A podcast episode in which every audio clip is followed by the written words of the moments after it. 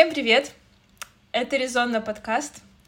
И, наверное, был очень долгий перерыв, что я могу сказать, что это уже второй сезон. Сегодня у меня в гостях мой одногруппник а, Кемаль. Всем привет, меня зовут Кемаль. Кемаль э, сейчас э, занимает должность International Development Specialist или, если говоря по-русски, специалист по международному развитию в Бах Textile. И мы сегодня поговорим, что это вообще такое, где он живет, чем он занимается и вообще как он э, достиг того, чего достиг. Да. Я ничего не упустила. Мы поговорим, откуда мы знакомы, как, как там в универе. Однозначно.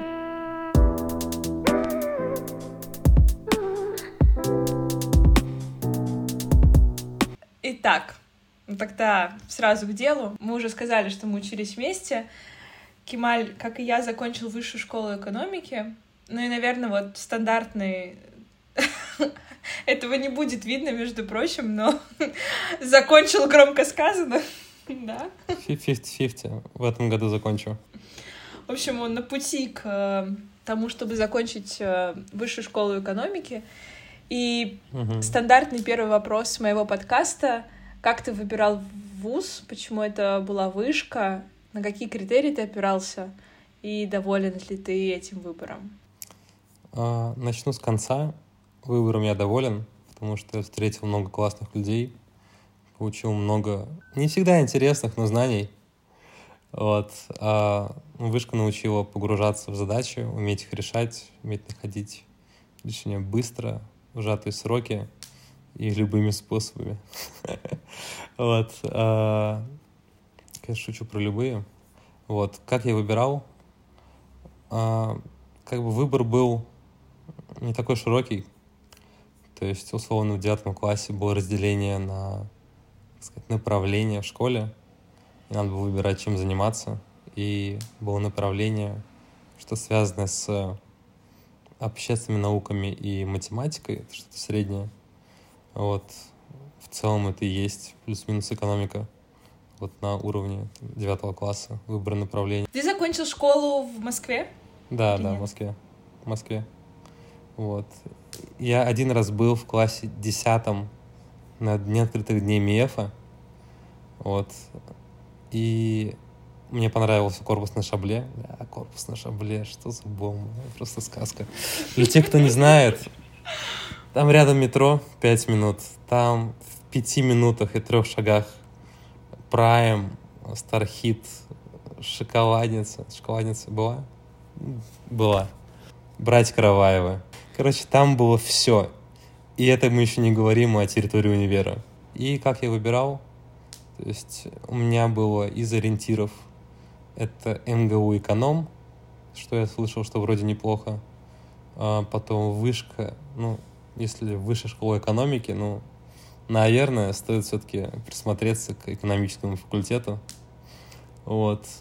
А, вот эти два. В иностранную магистратуру, магистратуру бакалавриат э, хотел ли я поехать, как идея звучала прикольно, вот, но оказывается для этого надо было что-то делать, а не только сдавать ЕГЭ, так что оставили на магистратуру. Ну и, соответственно, выбор МГУ эконом, вышка эконом. Э, Я сдавал экзамены э, в МГУ, э, прошел на экономический. Но что-то там было все такое старое, все такие, как сказать, по общению. И ребята, с кем я коммуницировал, и преподаватели, в данном случае экзаменаторы, они были такие закостенелые, что ли. Не было это флекс, релакс, типа, вау, жизнь, какой-то искорки. Как будто бы все круто, но все под каким-то куполом. Вот. А вышка, ну, вот мне как раз, я уже сказал, что был на дне открытых дверей. Э, Зашла атмосфера, то, как общаются. Вот. Вышка котируется, конкретно эконом котируется. Э, МГУ котируется в целом, но при этом не котируется в этом рейтинге экономический. Потому что, ну, в целом неплохо. Вот. э, так был в целом выбран университет. Ну вот ты сейчас заканчиваешь высшую школу экономики. Что ты можешь сказать, э, полезно это было или это все-таки в целом было бесполезно? Что ты вынес за эти годы в вышке?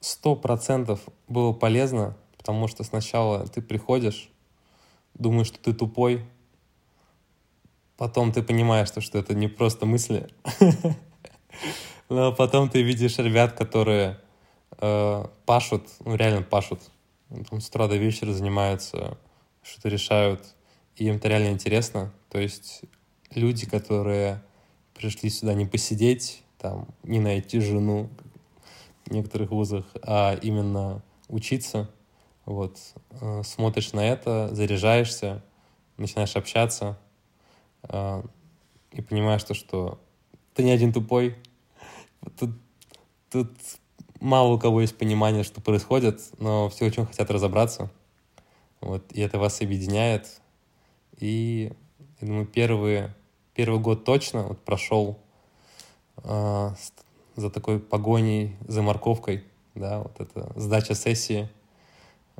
Может, не у всех первокурсников, но вот у ребят, с кем я общался, у меня это было... Вот я и вижу, я пока остальное ничего не волнует, что справа, слева, там, работа, не работа, стажировки, личная жизнь, вот, морковочка, сдача сессии. Вот она висит, надо до нее добраться. Надо ее укусить, съесть. Вот так прошел первый год. Вот. А, что-то еще хотел сказать про первый год. Ну, то есть ты начинаешь понимать вообще, что значит учиться и как учиться.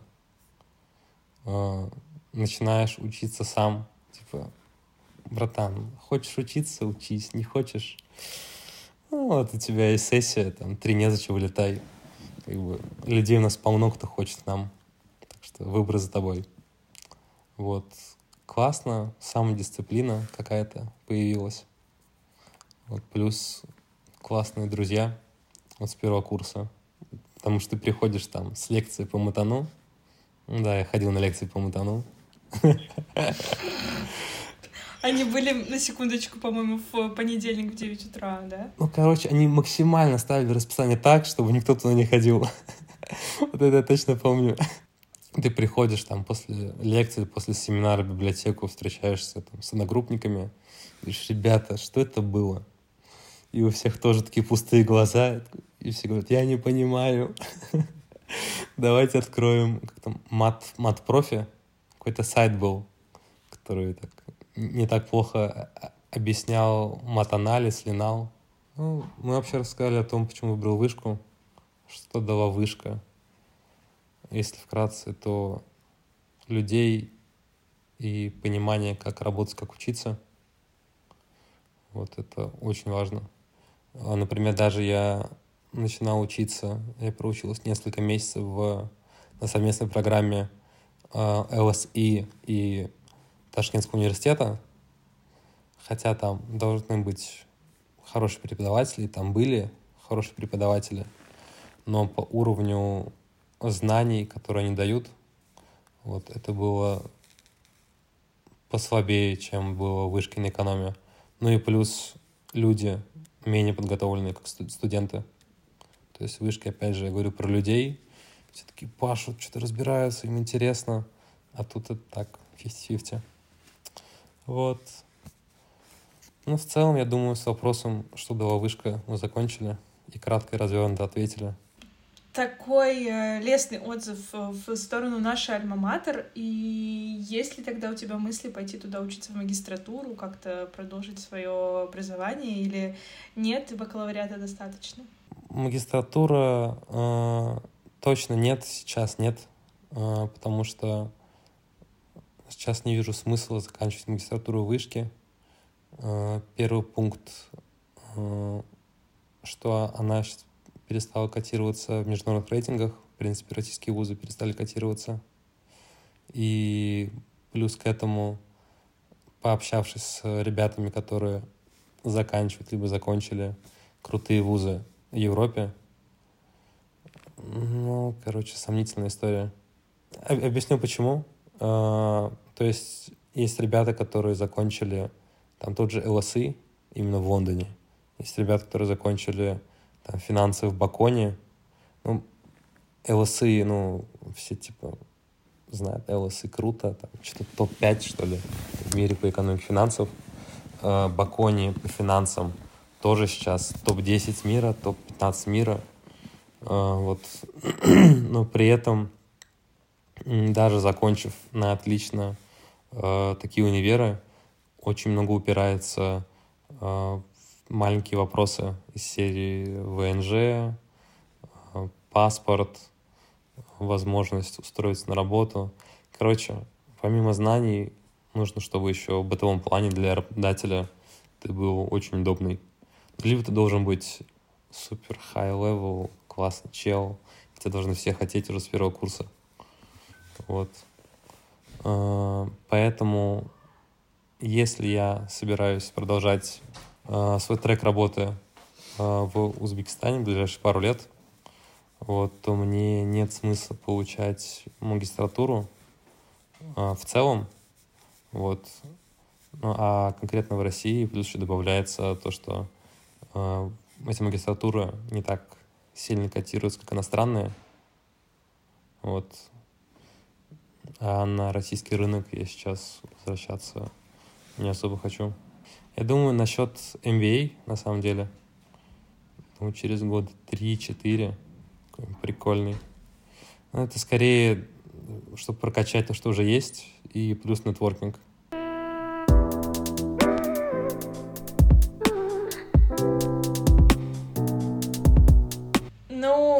Таком случае мы подобрались к наиболее интересным вопросам этого подкаста. Это вопросы карьеры и твоего вообще карьерного пути в твоей жизни. Давай с самого начала. Что было... Что было в начале? Какая была твоя первая стажировка? Где это? Как ты туда попал? Что ты делал? А, стажировки. Чем я занимался? Чем я только не занимался? Продавал а, стекла для айфона в школе. Да. Можем начать настолько сначала. Работал грузчиком на складе.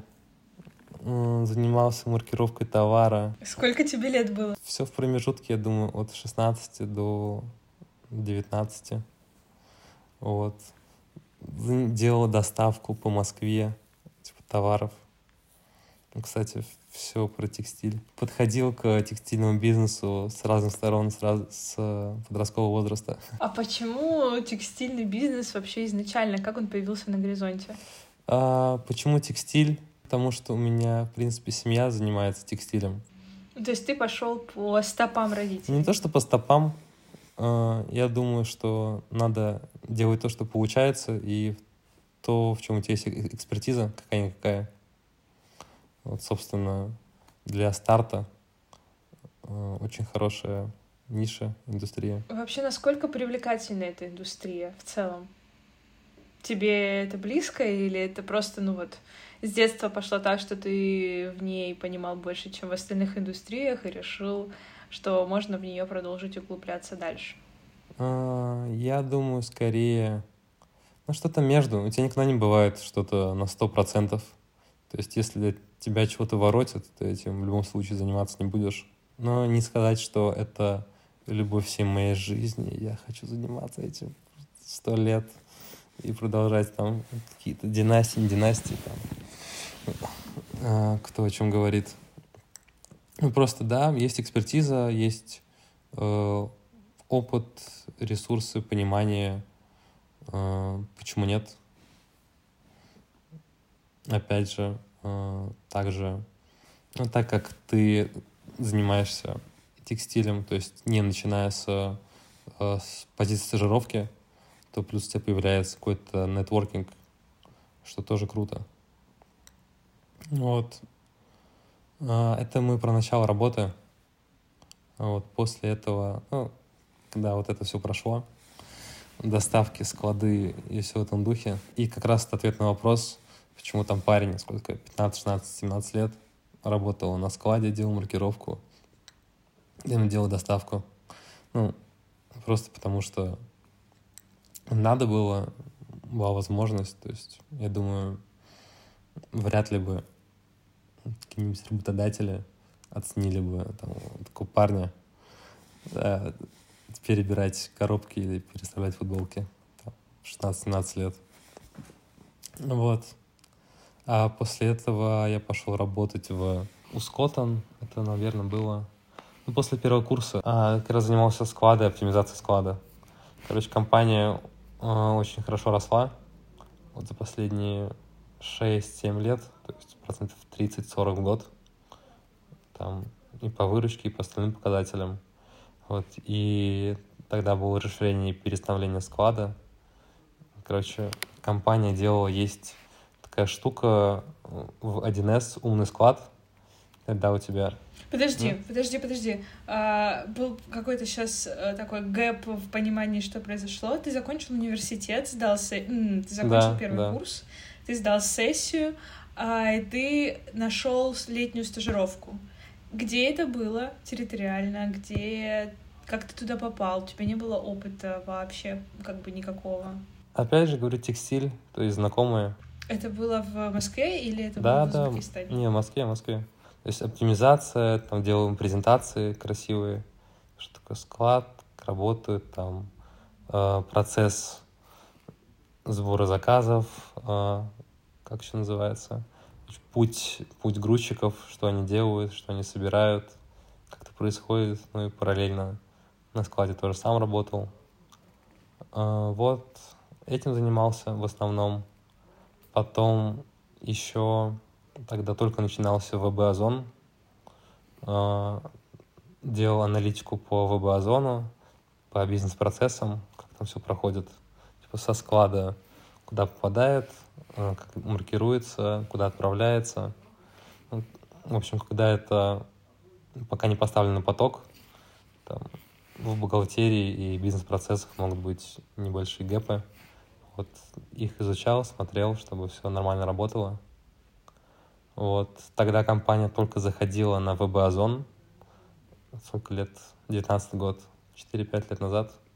Вот сейчас компания, кстати, топ-5 продавцов на ВБ по э, трикотажной одежде. Стажировка закончилась. Получается, что было дальше? Ты продолжил учебу и решил, что пока не время работать full тайм где-то? Ну да, ты представляешь, первый курс, ты думаешь, блин, сейчас пойдут предметы, бомба, там ACCA, финансовая отчетность, надо все брать, еще на английском. Вставка для слушателей, которые не учились в высшей школе экономики, у нас был, кажется, да, начиная со второго курса, была возможность выбрать курсы, которые ты будешь учить в течение следующего года. И это были не майнер, вторая специализация, а это просто основные базовые курсы, список из них, э, которые ты должен выбрать. Да, да, типа есть 10 курсов, выбери 4. Вот. Ну, я выбирал то, что мне нравилось. Вот, учеба, вау, будем заниматься, круто. А как ты потом попал в Night Stories? И что это вообще такое? Расскажи, пожалуйста, поподробнее, что это за компания. Я так понимаю, это тоже текстиль? Да, это тоже текстиль. Опять же, э, где у нас есть экспертиза, туда объем. Ну, март второго курса, что-то такое, март, апрель, май. Э, ну, была экспертиза в текстиле, понимание, как делаются материалы ткани. Э, было производство, которое готово шить постельное белье. Возможность залететь на развивающийся ВБ-озон. Вот, собственно, нашли тех, кто готов под это дать сырье. Опять же, замечу, не деньги. Денег в этом бизнесе они не даются. Дают, дается сырье. Это изначально идея позиционирования бренд и вообще весь процесс. Вот э, я занимался им я и еще один парень, как раз на котором э, было также производство и импорт. Вот. То есть, соответственно, проекта его бы не было, а, если бы я ими занимался и не занимался этот парень. А насколько вообще это большая компания? Да, давай измерим в, в сотрудниках и в оборотах. На тот момент, что было три сотрудника, оборот, ну, лучше сказать, месячный, 20-30 ну, тысяч долларов где-то в месяц. А, по мне было это документация на импорт, а, плюс размещение и работа с товаром на маркетплейсах. То есть размещение, документация, фирма, э, продажи. То есть у меня уже был некоторый опыт, еще работая в э, Ускотон, то есть компания, как раз, на которой я был в стажировке после первого курса. Вот. Они-то заходили на ВБ-Озон, э, с ними есть контакт, не знаю, как это делать. Э, я этим тоже частично, частично занимался. Вот, то есть, опять же, э, красной нитью через наш разговор э, идет мысль, мы бьем туда, где у нас есть экспертиза и ресурсы. Ну, вот, собственно, этот бренд хорошо развивался. Кстати, классное постельное белье в интересной упаковке. Упаковка у нас состоит из того же материала, что и сама, само постельное белье. То есть не вот это а целлофан, пакет неприятный, да, а мешочек, в который, если что, можно потом это белье сложить, куда-то поставить, симпатично выглядеть, то есть упаковать, перенести. Ну и ты можешь почувствовать, э, потрогать материал, еще не открывая постельного белья, там нравится он тебе или нет. Это хороший маркетинговый ход. Это была твоя идея или это было придумано до тебя? Нет, как раз это была идея парня, который занимался производством. А, довольно хороший бизнес с хорошей маржинальностью. Вот.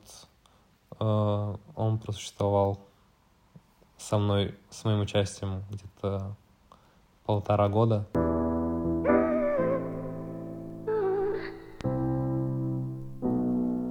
Короче, смотрите, как делается постельное белье. ну, давайте мы говорим про хорошее постельное белье. Это вот поплин сатин. Делается из стопроцентного хлопка. Берется хлопок, перерабатывается всякие махинации, из него делаются нити. Нити, пряжа, это вот одно и то же. Из пряжи на специальном оборудовании вяжется полотно, в зависимости от того, какое тебе надо полотно красится, покрашенное полотно, то есть это огромные рулоны ткани, там, сколько, ну, обычно по 800 метров, 500 метров, рулон ткани огромный. Вот. Потом из этого рулона ткани там, вырезается деталь постельного белья. Это делает там конструктор. И, ну, сначала это все ну, карандашом, как обычно. Ну, как мы делаем там на ИЗО, да, что надо вырезать. Сначала надо карандашом провести, где вырезать, потом смотришь, ножничками проходишь. Вот такая же история. Потом отдается на производство. То есть постельное белье там не так много швов, ну и так, не так много деталей, там, как в футболке. Потому что пошить футболку, там у тебя есть рукава, у тебя есть передняя часть, у тебя есть задняя часть, там у тебя есть ворот и так далее. Короче, сильно сложнее, и оно еще должно нормально сесть. А постельное белье — это вот эти квадраты, прямоугольники, там, что наволочки, что там, пододеяльники. Все вырезается, шьется. То есть тебе не нужен большой парк машинок, чтобы шить постельное белье, потому что операции простые. Вот.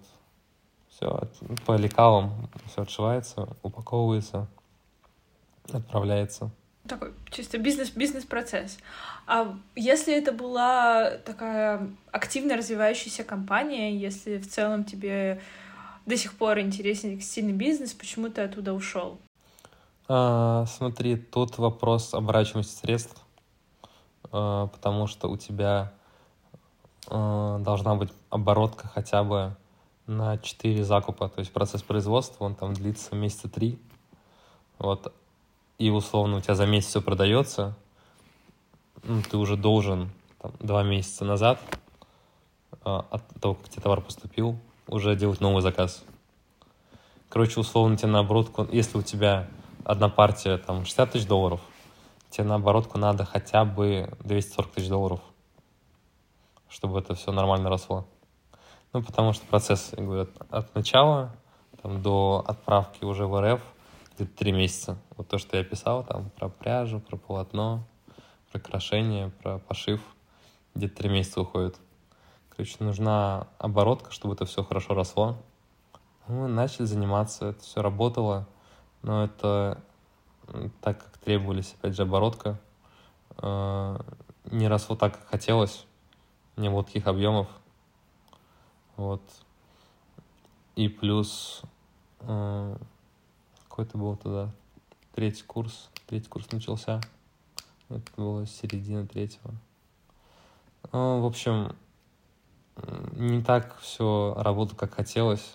Те же розовые мечты, как все должно классно работать, должно производиться, поставляться, все это должно без браков, без ничего выходить, всем должно нравиться, все должно идти гладко.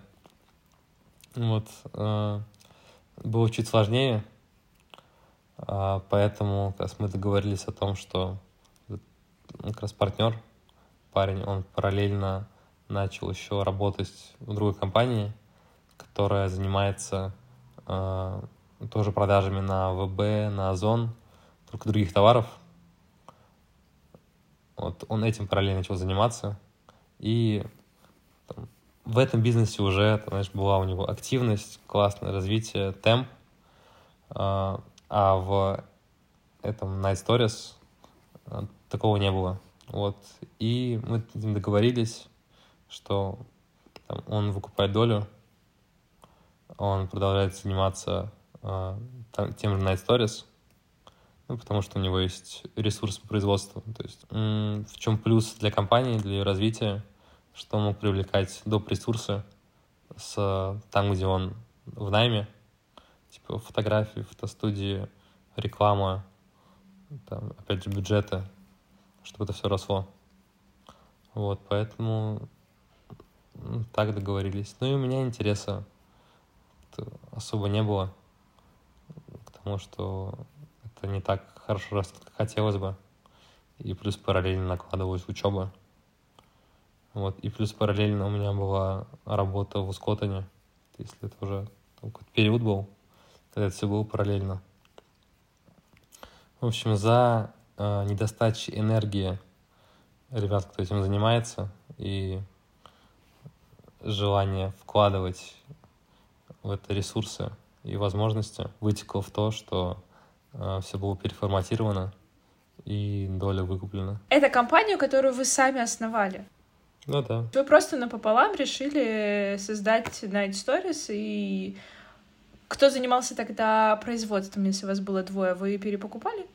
Не, нет, я говорю как раз, он занимался, отвечал за производство полностью... Ну, а ну, тогда производство было на аутсорсе или как, если вас двое в компании? У него э, был есть ресурс производства в Узбекистане. Типа есть цех, кто это все шьет. Типа, поэтому на нем было производство. Окей, okay, тогда все понятно. И потом ты, собственно, решил э, из этого всего дела выйти,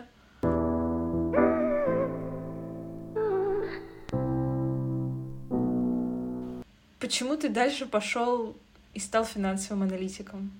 После долгого пути в текстиле, почему финансы вдруг финансовый аналитик? Откуда это взялось? Ну, во-первых, я не сильно отошел от текстиля, по-хорошему.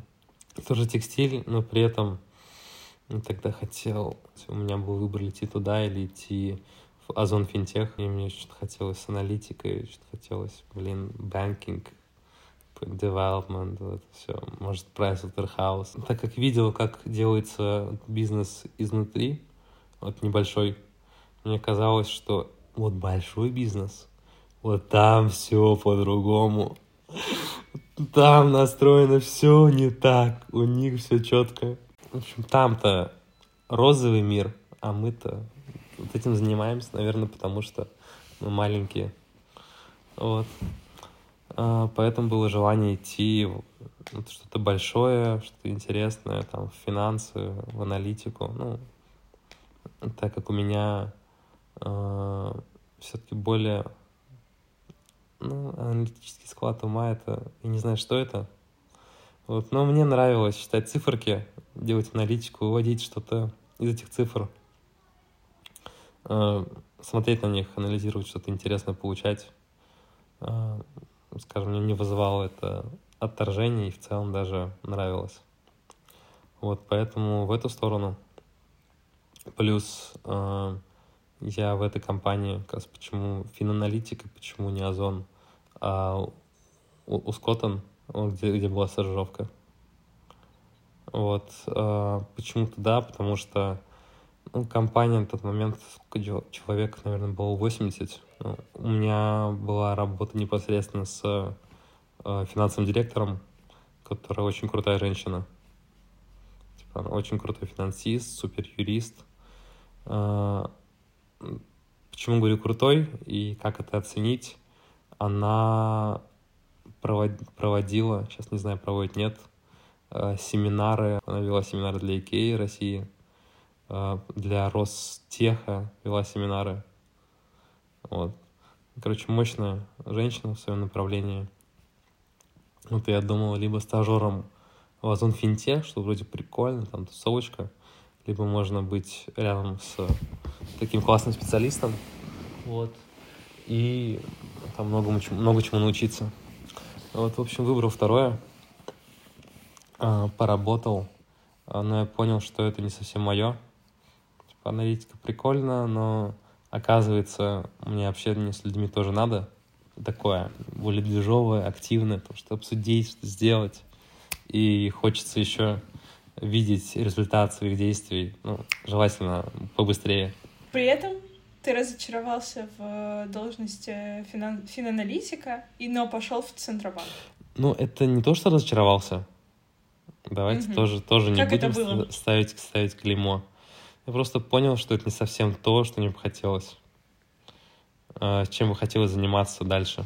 Если ты на том этапе уже понимал, что это, наверное, не то, что тебе нравится, почему тогда ты решил пойти в ЦБ? Просто красивые буквы в CV? Это тоже да. Ну, как бы. Почему нет? И интересный проект. А, то есть это не была полноценная работа, не полноценное трудоустройство. Это был совместный проект с Вышки и ЦБ по финтеху. Кайфовал от финтеха, вот, на нововведения, надо развиваться, чтобы вводить новые финансы, вот эти онлайн-банкинг, это все круто, надо система быстрых платежей, криптография, смарт-контракты, это вот все. Это все входило в твой проект в Центробанке? Да, да, да, то есть это было, у меня было направление финтех. Короче, сам проект о чем?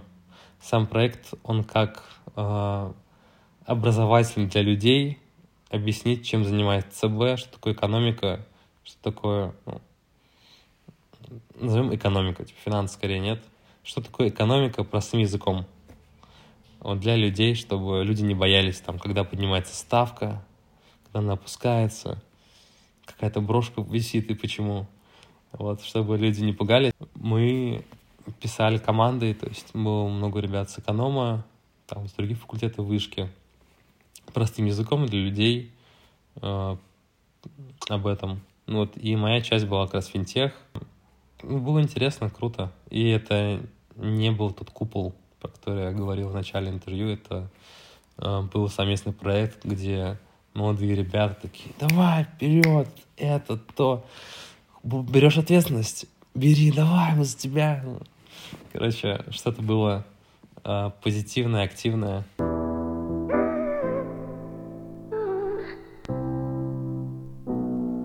Мы добрались до самого интересного, до твоего нынешнего места работы. Расскажи вообще, чем ты занимаешься, чем занимается в целом компания, какая такая, какую нишу вы занимаете, над какими проектами ты работаешь, что входит в твои обязанности. В общем, переходим к самому интересному. К самому интересному, да. Это очень большая часть, потому что я уже работаю э, полтора года или даже больше. Да, может даже больше. То есть это такая огромная часть жизни и вообще огромная другая, другая сторона жизни московских офисов. Просто такая обратная сторона Луны.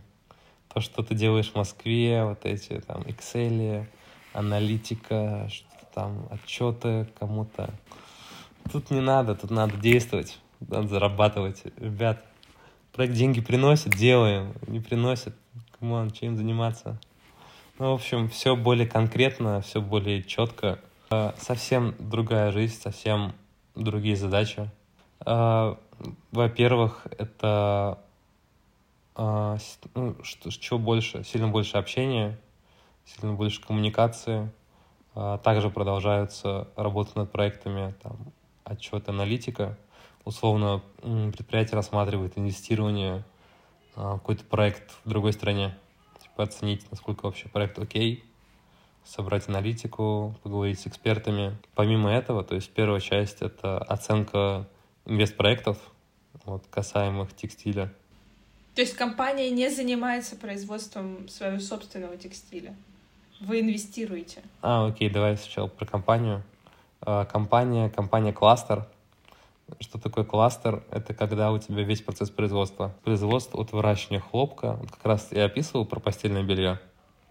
Вот, это, вот эта компания делает все. И выращивает хлопок, и делает пряжу, и делает полотно, и красит его, и шьет. Итоговый продукт э, худи, футболки.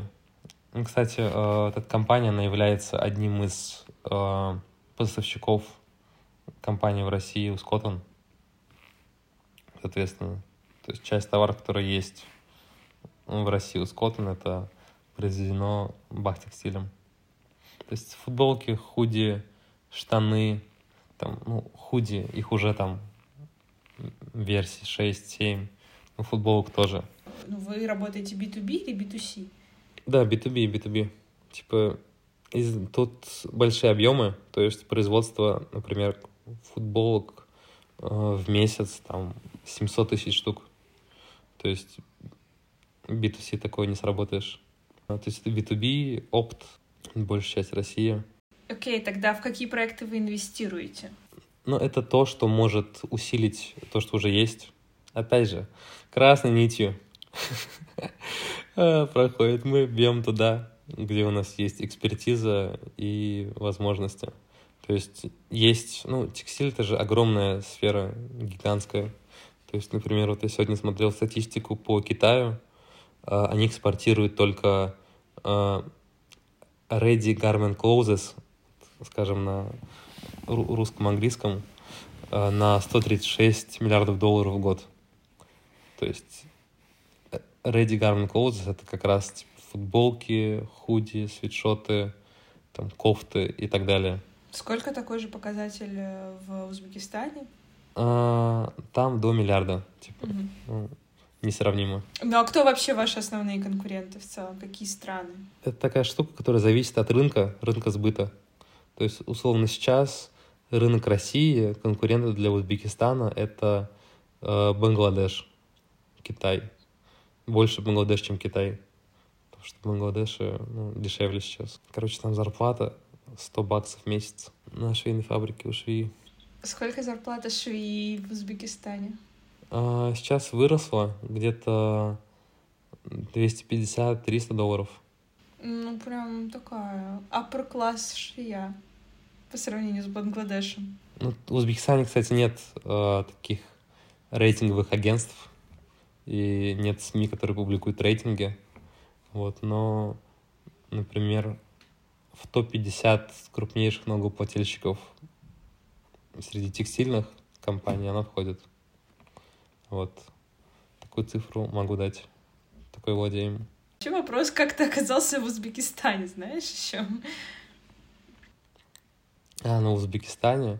Ну, универ у меня, получается, был э, не закончен на тот год. Как раз я работал в Ускотане.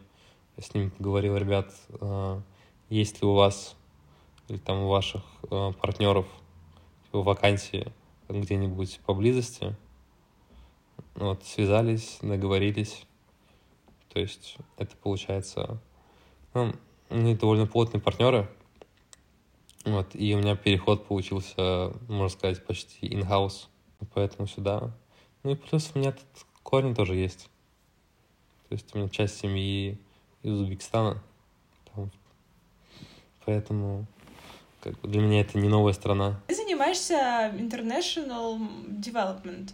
Что вообще ты делаешь? Какие интернешнл рынки, если все равно как будто бы Россия основной рынок сбыта? Или это не так? Я ошибаюсь. В зависимости от продукта.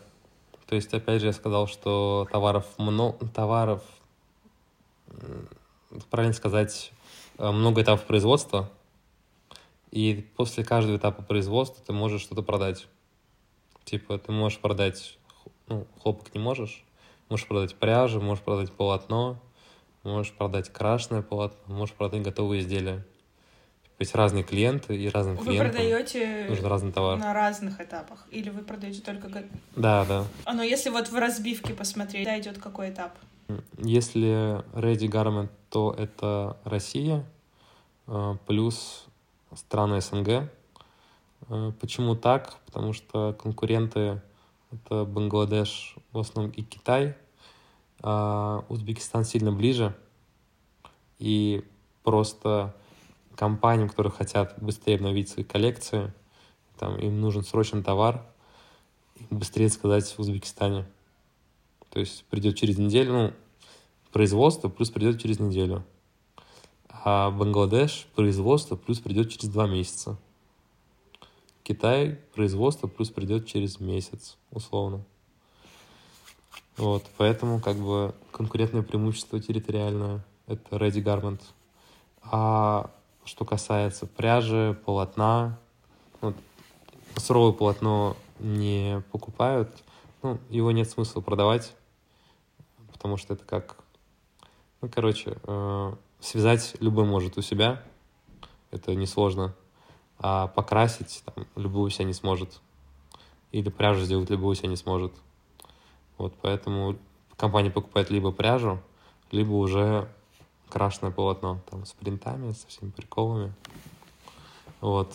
А тут уже рынок очень широкий, и Китай, это в ос- в основном пряжа, и Италия, э, и Германия, короче, стран 7 из ЕС, Китай, Бангладеш, э, СНГ, почти все страны СНГ, Египет, Турция, короче, вот сейчас я занимаюсь э, Бразилия, в общем, короче, весь мир, вот, что-то происходит, так как это сырье, вот, то ты можешь всегда заобщаться, э, если по условиям все окей, по доставке все окей, то вы работаете. В целом в твою задачу входит э, найти поставщиков. Вот про задачи, да, это другой вопрос. Э, Про задачи это аналитика по проектам, первое, и больше э, международное развитие, что под этим вообще подразумевается. Это получение сертификатов.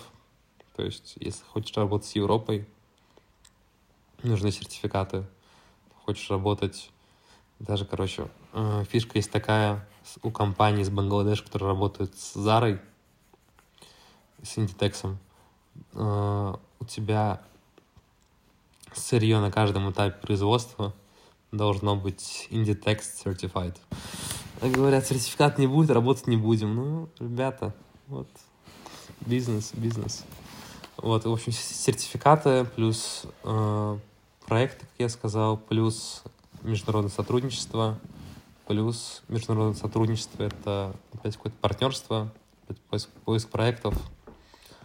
Как раз по этому направлению я ездил в Бангладеш и Шри-Ланку этим летом, прошлым летом. Тоже. То есть это, получается, очень смежная сфера, так как любой твой клиент при хороших условиях он может стать тебе партнером. Э, Что хочу прорекламировать? Узбекистан. Во-первых, плов, а во-вторых, вкусные помидоры, а в-третьих, а, Узбекистан не так давно стал частью а, проекта Европейского Союза GSP+. Это беспошлинный ввоз ряда продукции в Евросоюз. То есть, условно, вот я отправлю в Будапешт, в Фаине пару футболок, там фурой, и у меня не будет э, пошлины на импорт. У меня вообще, наверное, есть еще пара вопросов про твою работу и вообще про то, как э, бизнес устроен. Ты занимаешься международными отношениями, скажем так. Насколько сложно строить бизнес с э, разными странами, с поставщиками и людьми вообще из разных стран? Насколько сильно какая-то специфика влияет? Или в целом все одно и то же? очень сильная специфика. Короче, когда речь заходит о деньгах, то любая тонкость, ниточка, она очень важна. Мы говорим, например, если бы сказал контейнер, да, отправим э, в Будапешт контейнер, это ну, он сам по себе стоит отправить там тысяч шесть-семь долларов. А, вот плюс товар, который там находится, ну, 100-120 тысяч долларов. Тогда суммы большие, но мелочи очень важны. Вот. И поэтому, да, очень важно, очень, очень специфичные регионы, все очень необычные. Например, вот что мне очень понравилось, а, я не так много работаю с Германией, вот, но не так давно был на тренинге как раз от э, одной международной организации немецкой. И там мужик, он профессиональный продавец, и настолько крутой продавец, что его нанимают компании на уровне World Bank, чтобы он рассказал э, производителям, как надо продавать товары в Германии. Он сам немец. Вот, и, он, и он рассказывает про специфику Германии. То есть э, немцы очень любят слово «нет». Вот, прям, вот, прям погладить, погладить э, по головке. Когда производитель говорит слово «нет», то они такие, блин, значит, в том, что он скажет «да», он точно эксперт. Да, такая история. Просто очень запомнилась как раз с немцами. А, вот он рассказывает, он был консультантом у какого-то крупного, у крупной немецкой компании по закупке товара из Китая. Ну, этот чел, он в бизнесе про текстиль, про импорт лет 30. И он знает ну, 80% того, что можно знать. И он показывает этому клиенту из Германии, там, поставщиков из Китая.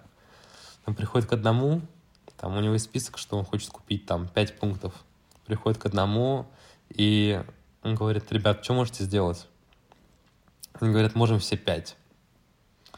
А, приходит ко второму, ну, причем это был, ну, он не просто сказал, мы можем все пять, он номер один игрок на рынке, он самый топ, его все знают, и они реально могут на высшем уровне сделать все пять. А потом они пошли ко второму, он такой, типа, средненький, вот, он говорит, там, а, и парень знает, что они реально могут сделать три, но поставщик сказал, можем сделать пять. Типа, окей, там, типа, с кем-то договорятся, что-то сделают, и еще два они докинут, чтобы отгрузить все пять. Ну, чтобы сделать, как сказать, э, чтобы не болела голова у немца, и чтобы он в одном месте получил все пять товаров для себя. Потом они пошли к какому-то третьему э, захудалому производителю, чего, ну, его особо не знают, качество среднее, вот. А, немец спросил, можешь ли ты сделать вот эти пять товаров.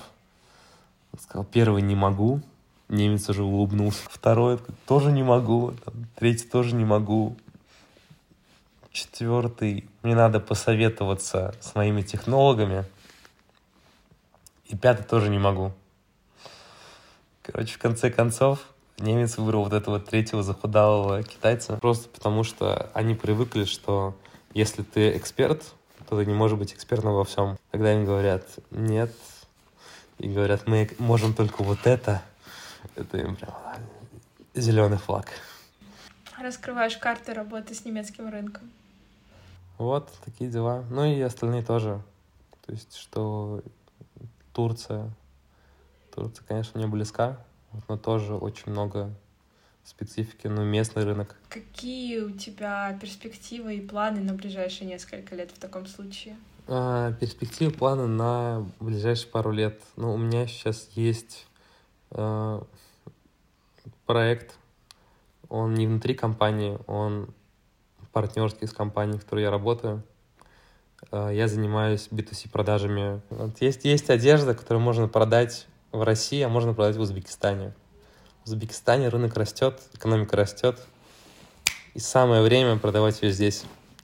Вот, поэтому я сейчас занимаюсь продажей э, текстиля в Узбекистане также. Это одно большое направление, которое я сейчас с командой развиваю. То есть на ближайшие пару лет э, твой план — это поднять экономику Узбекистана? Скажем, что она сама поднимется, я в нее верю, а я хочу проехаться... Блин, проехаться неплохо звучит. Вот я недавно был на Бали, там серферы, они все ездят по волнам, и я думаю, что в Узбекистане вот эта волна, она только набирает свою высоту. Важно на нее встать, пока она большая. Красивая метафора. Красивая метафора.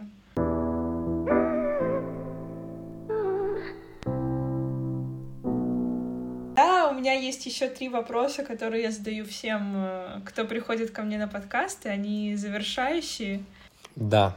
Первый вопрос. Если бы у тебя был неограниченный бюджет, неограниченные возможности, и ты мог бы заниматься вообще всем, чем угодно в этой жизни, продолжил ли бы ты работать э, там, где ты работаешь сейчас, или бы ты выбрал что-то другое?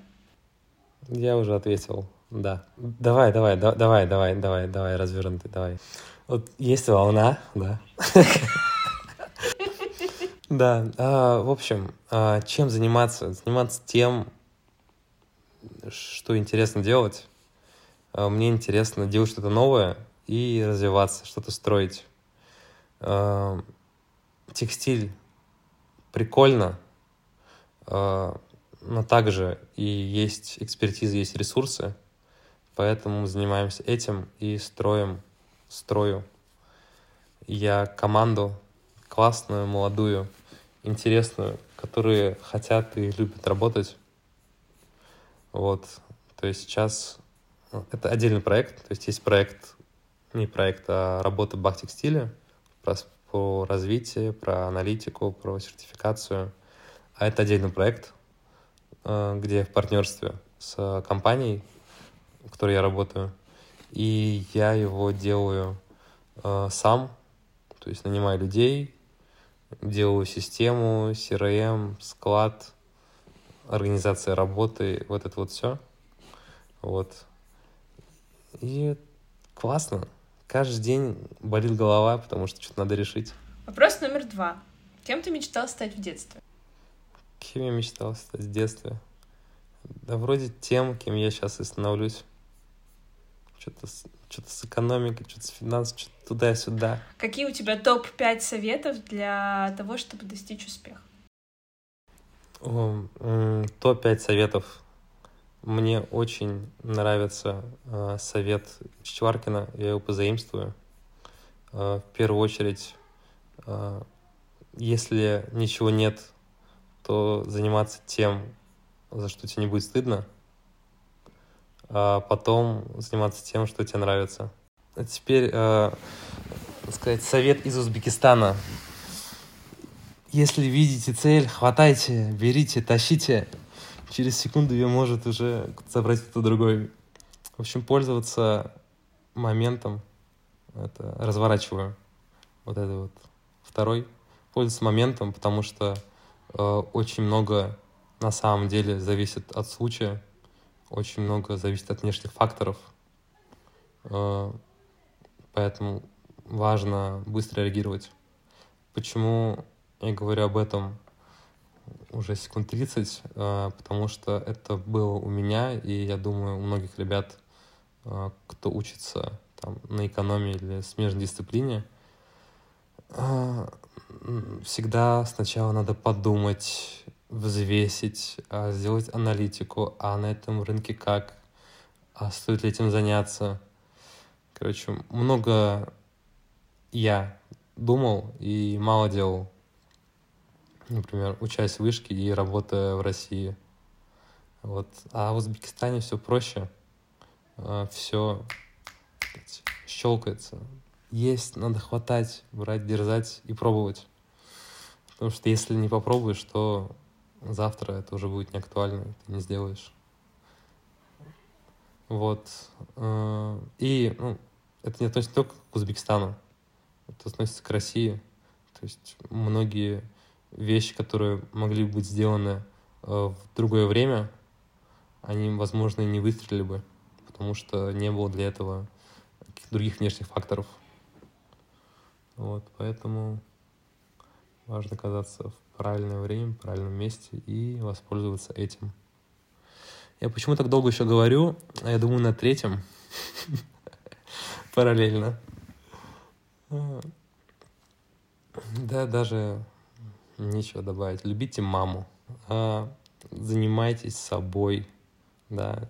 То есть, кстати, это тоже один из пунктиков, которые я не обращал внимания, там, обучаясь в вышке, там, живя в России, что на самом деле очень важно, особенно при коммуникации, а, как ты говоришь, как ты выглядишь, как ты пахнешь. То есть это, скорее всего, ну, давай так, не скорее всего, мне казалось, что это больше, ну, кроме речи, больше заморочки для противоположного пола, и как бы я могу, если я крутой аналитик или крутой там, финансист, я могу в худаке ходить, там, в джинсах и в кедах, и все будет окей, вот, но если тебе важна коммуникация, общение, и эти люди, они тебя не знают, они с другого континента, бро, надо сделать хорошее первое впечатление. Вот красной нитью давай мы этот клубок дотянем, поставим точку пятым пунктом. А, заниматься тем, где есть экспертиза и есть ресурсы. И не забывать, что надо это делать быстро. Кемаль, спасибо тебе большое. Это было классное, классное интервью, классный подкаст. Мне очень понравился этот первый выпуск второго сезона «Резонно», и спасибо большое тебе, что уделил время. Спасибо большое всем, кто дослушал это до конца. Любите маму и всем хорошего вечера, дня, утра, whatever.